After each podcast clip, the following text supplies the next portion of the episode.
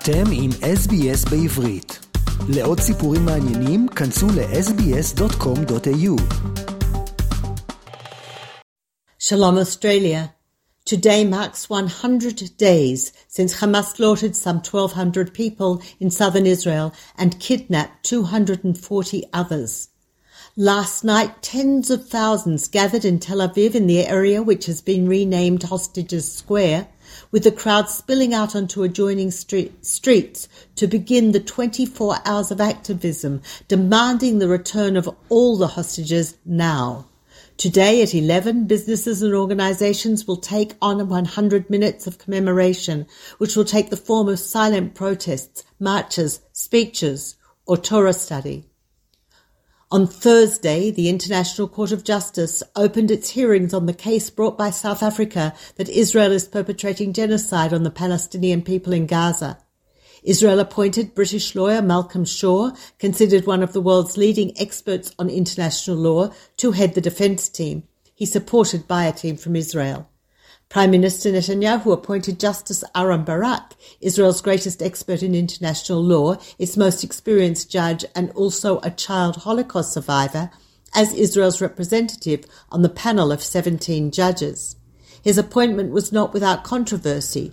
Justice Barak has been one of the most vocal and articulate opponents of the government's planned overhaul of the judicial system. Many government members felt it was not appropriate to have him represent Israel. Netanyahu explained that Israel needed to make a quick appointment and Barak was the obvious choice. While the hearing got underway, families of hostages in Gaza were also in The Hague, explaining to the media and the public the absurdity of their country being charged with genocide when Hamas was still perpetrating an uncontested war crime of holding civilians, including the elderly and children, hostage and denying the International Red Cross access to civilians and soldiers it is holding a few meters away from a pro-Israel rally, which included a Shabbat service on Friday afternoon, an anti-Israel rally also attracted a large and vocal crowd. On Thursday, other relatives of hostages being held by terrorist groups gathered in Kibbutz Nirim near the Gaza border and used powerful loudspeakers to broadcast messages to their loved ones in the strip, both as an act of protest and on the slim chance that hostages will hear them and on Thursday evening thousands gathered at the Kotel for mass prayers for the safe return of all the hostages. In The Hague, the South African legal team alleged that the widespread deaths of Palestinian civilians and the severely restricted access in Gaza to food, water, and medical treatment, combined with inflammatory comments, amounted to genocide of the Palestinian people. While the case is undoubtedly politically motivated and far from reality, Israelis were shocked to discover that they had provided South Africa with much of her testimony.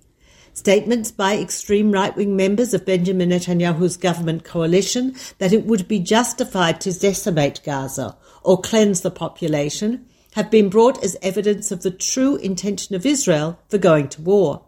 No mention was made of the fact that those statements were made in reaction to the horrific acts perpetrated on October 7th. South Africa used videos and other recordings on social media sent from soldiers fighting in Gaza. In many cases, their commanders were encouraging them to engage in fierce battle, and the soldiers responded with exuberant patriotism. In other videos, soldiers were seen rejoicing at the destruction of a site. No context was offered, and there was no attempt to prove that the examples cited represented the overall atmosphere among soldiers of the IDF. In his opening statement, Tal Becker, the Israeli Foreign Ministry's legal advisor, said, the applicant has regrettably put before the court a profoundly distorted factual and legal picture. The entirety of this case hinges on a deliberately curated, decontextualized, and manipulative description of the reality of current hostilities. He said South Africa's application the, to the court to issue provisional measures ordering a ceasefire represented an unconscionable request that seeks to thwart Israel's inherent right to self-defense. Becker described the 7th of October attack on Israel and played an audio of a Palestinian militant boasting to his father of having killed 10 Israelis.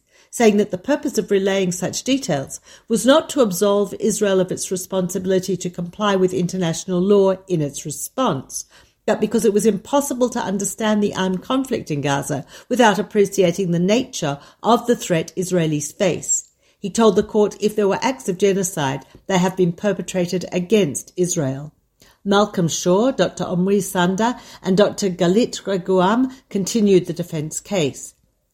At the conclusion of Friday's hearing, Judge Joan Donoghue said the panel of 17 judges would aim to give their decision on whether provisional measures should be granted as soon as possible. US Secretary of State Antony Blinken, on his fourth visit to Israel since October 7th, said on Tuesday that Israel will not achieve full integration into the region without supporting a path to a Palestinian state. He called for an integrated regional approach. He said the Palestinian Authority must also reform itself to improve its governance and that it, he would be raising these issues with Palestinian Authority President Mahmoud Abbas on Wednesday. The Federation of Local Authorities on Friday urged Prime Minister Netanyahu and Finance Minister Smotrich to halt a proposal to cut billions of shekels in spending across ministries in the 2024 state budget. The Finance Ministry proposes an across the board spending cut of 5% from all government ministries. The Cabinet is expected to vote on the proposed amendments needed to finance the ballooning costs of the ongoing war today. The heads of 257 local government authorities warned in a letter that the proposed spending cuts present a fatal blow to the citizens of the State of Israel and the ability of local government to provide services to residents. 78 million shekel is set to be cut from the Welfare and Social Services Ministry budget. The heads of local authorities wrote, in the most difficult period the country has ever known, while personal security and national resilience are cracking and thousands of residents and teenagers from the north and south are cut off from their homes, dropping out of school and walking around the streets idly, the government chooses to cut critical educational programs, harm the budgets of local authorities in the periphery, in the development cities, and for various communities, including Arab, Druze, Circassian, and Bedouin, the expected cut in the state budget for 2024 directly affects the populations which are most in need of support and investment. Education Minister Yoav Kish said on radio that he will not accept cuts to the education budget. And Health Minister Uriel Buso said last night that he wanted to raise his ministry's budget, saying the health establishment is an integral part of the home front, much like the defence ministry. Buso said that the health ministry must receive a substantial addition to its budget to confront the challenges posed by the war for the upcoming years. A cut of 7.4 billion to infrastructure is, uh, is proposed. An environmental protection minister, Idit Silman, criticised the proposal, saying that the short notice is unprecedented and that her ministry will not accept the Treasury's disorganised way of working. Silman warned that taxes will harm business and also cause severe environmental harm because amongst the proposed changes is an increase in a tax on electric vehicles. Bank of Israel Governor Amir Yaron has for weeks been urging the government not to spend excessively and to cut war related expenditure, but his remarks were directed at discretionary funds directed to additional ministries created as part of the coalition deals that allowed Netanyahu to form a government. Amichai Chikli said on Monday that he would exit the Social Equality Ministry while continuing to serve as Diaspora Affairs Ministry and return to the Knesset. The Prime Minister Netanyahu ordered Chikli to remain in place after threats from Likud members opposing the initiative. Each minister who returned to the Knesset would save the government about 1.9 million shekel each year. The IDF has announced the death of another soldier killed on Friday in central Gaza, bringing the toll of slain troops in the ground offensive against Hamas to 187. And rockets continue to be fired at Israel from Hezbollah in the north and Hamas in the south. This is Peta Jones Pellach reporting for SBS Radio from Jerusalem. רוצים לשמוע עוד סיפורים? האזינו דרך האפל פודקאסט, גוגל פודקאסט, ספוטיפיי, או בכל מקום אחר בו ניתן להאזין לפודקאסטים.